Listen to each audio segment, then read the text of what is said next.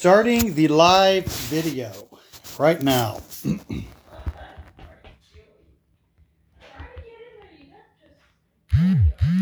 oh, Lynn, the Facebook Live uh, stops for no person.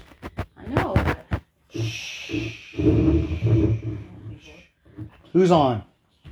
Who's first? They're going. That doesn't look like a van. I see. I see. See, I can't really tell ever because they got those little bitty.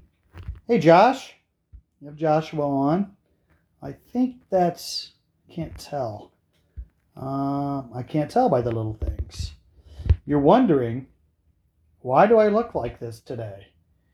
Because Brett Creech. Brett says I look serious. Would you agree? Oh. I don't know. Hey, Lisa. No, it's just because Lynn keeps it down to a comfortable 14 degrees in the house. Just kidding. Some of you have actually. Um, Lisa's on there. It's a nice little picture. I can barely see it. So we do have a special guest today uh, with us, Grandma Judy. We do serve an awesome God, don't we? We have a special guest, but I'm going to wait to reveal this guest. I'm going to let the anticipation kind of kind of rise up a little bit. So you'll be sorely disappointed. Okay. I'm going to reveal this special guest in three, two, one. Here's the special guest.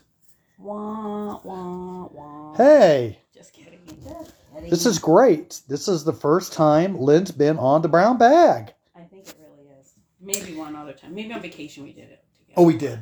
In Arizona, we did it once. Yeah. Look at everybody's happy. But before we start, I'll set the stage and I'm going to turn it over to my my partner in crime. Haha, funny. Uh, hey, Kathy. Kathy's on. Kathy. There's Lynn. Hi, Kathy. Hey, Sister Lynn. Nice to see you. Hey, Connie. Connie's on. Okay, we're almost at 10. We usually don't. Oh, we lost one. Darn it. It went back to being we lost one. We usually don't like starting until we get to 10, but we're going to go ahead. Danny Campbell's on there. Say hey, Danny. I'm assuming Diana's on with them. Oh, we lost another one. Hey, beautiful. Oh, hi. Okay, so how many of you out there in Facebook Nation have heard of a woman named Marie Kondo? Marie Kondo, K O N D O. I had never heard about this, but my daughter is a realtor. Shameless plug for Erica Hefner Real Estate. Yeah. But, uh, and she was in her house the other day and she was cleaning up all kinds of stuff.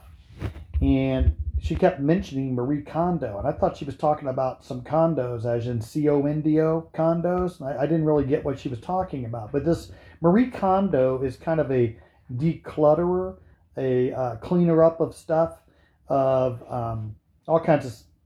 I, I think the premise is if something doesn't give you joy and you haven't used it in a period of time, you take it and you get rid of it to kind of declutter your house and just become like a movement. Well, we were at Erica's the other day. Hey, Nafuna. And in her house, we noticed that she was beginning to uh, get rid of things, put them in tubs. And, and it was really looking good because there was less clutter, less distractions, and it was just seemed like there was more space. You could breathe better in her house, right? So when we get home, Lynn and I also got the Marie Kondo bug. Now, what we did is we went down to Erica's old bedroom and we started getting rid of Erica's stuff. And then we called her and we said, We have some good news and bad news. The good news is that you truly have inspired us to go through our home and really clean it up, get rid of things that might be encumbering us or slowing us down. The bad news is a lot of it is your stuff, and we're going to be taking your stuff back to your house. So you're going to have to start the whole process over of Marie Kondoing your stuff that's come from our house because we're doing the same thing that you're doing. Does that even make sense? That sounds like a like a like a play on words, but Len and I were thinking about how uh, there's a spiritual tie into this and how we need to do this from time to time. Would you like to take it from here, Len?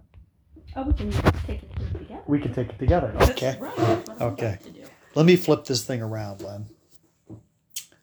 So much easier in the van sometimes because, you know, I don't know why. Because I'm more used to it. Okay, there she is, folks. There's Len. Yeah, great.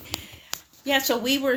Um, Randy's like, well, what do you think for a story? And then so many people sometimes do like the actual physical uh, part of the, of that, like with the rich ruler who has to give up everything of our stuff because it is true we are of flesh and our flesh wants to cling to things that are broken and that fade away and that you know but god's wanting us to get rid of all of that. But i didn't want to really come from that angle. I was going to come because i've been looking into uh, the story of martha and mary and in a way it's it's the same picture. Martha's mind is just cluttered up in stuff whereas mary has been freed from all of that so um, we'll just start off with our story. I'm waving to Reagan and Candy. Like, what are you doing? I'm Are- just are these I- visual cues? well, I can't see it. Reagan said hi, and Lisa or Cammy Reed said hi. Hi, Lynn. So you're waving for them that I don't know what that is. But Right. Thank you. Okay. Well, hi guys. So our story is in um, Luke 10, 38. Now it happened as they went that he entered a certain village, and a certain woman named Martha welcomed him into her home. And she had a sister called Mary who also sat at Jesus' feet and heard his word. But Martha was distracted with much serving, and she approached him and said, Lord, do you not care that my sister has left me to serve alone? Therefore tell her to help me. And Jesus answered and said to her, Martha, Martha, you are worried and troubled about many things.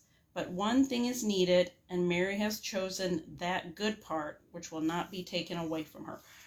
So, as we know, Jesus is is um, our bridegroom, and we're the bride, and life is our journey down that aisle, and He just doesn't want us to, to have those distractions that are stealing us away in our mind and our thought. We He's supposed to be our our focus. He's our vision, and and, and anybody doesn't have proper vision is never gonna reach their final destination. You'll get off course and shipwreck and all that. We know all that, but to me in this story it's really not a a lot of people try to do it like am i mary or am i martha? I don't think it's a story of opposites but a story of our walk of our journey of where we are in that. Here's both of them welcome jesus into their home or into their heart. They love jesus. They both invited him in.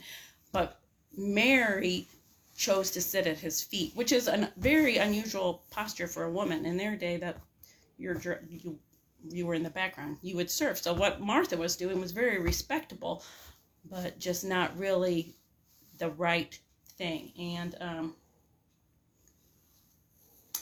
also, was, I think it was very telling about how you have to listen. Like Jesus wants to plant that seed in your heart, so you have to have. If you've got all that clutter going and the many distractions, you can't hear what he's saying.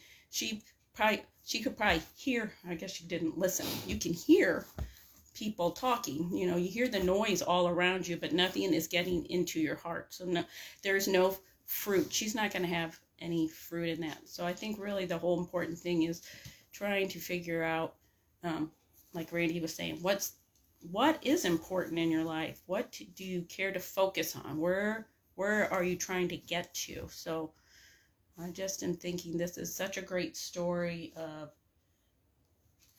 jesus kindly re-inviting us to go deeper with him because really that's the point you know they, they were both in his with him but he wants to take us further and he'll let those awful distractions and that sibling rivalry or whatever bad thing Mm. that's going on to draw you out deeper into your walk with him. So that's what I got out of It's really good.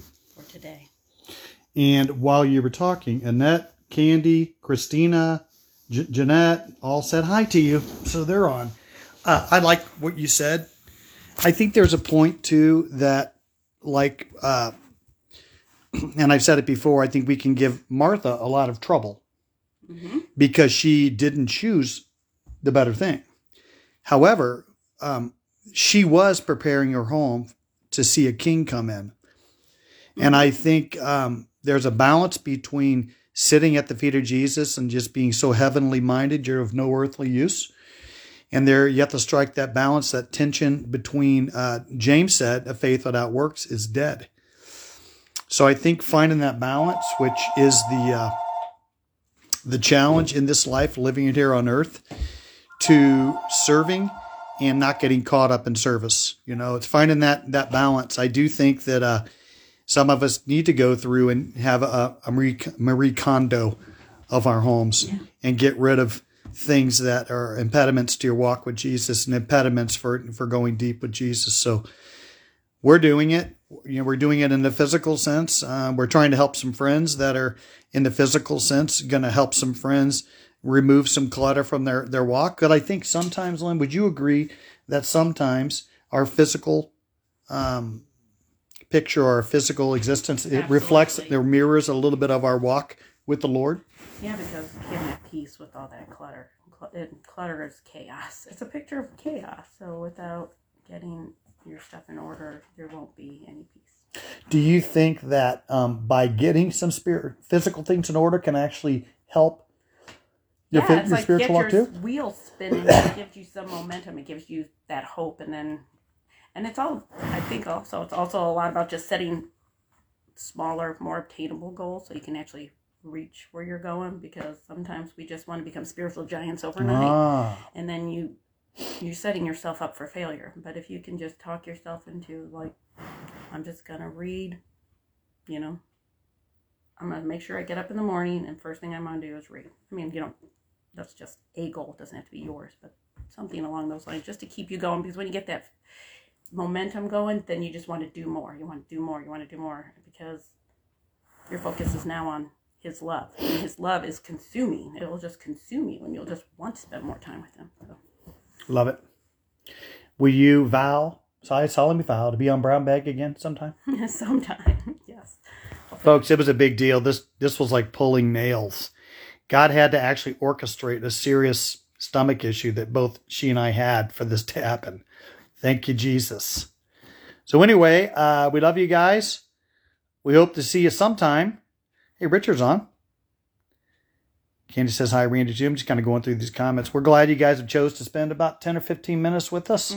We love Lynn, don't we? A lot of wisdom right there in that girl. Yeah. Have a blessed day. See you guys. Hey, Jen Custer's on too. Yes, please, Lynn. She said yes, please. Love you guys.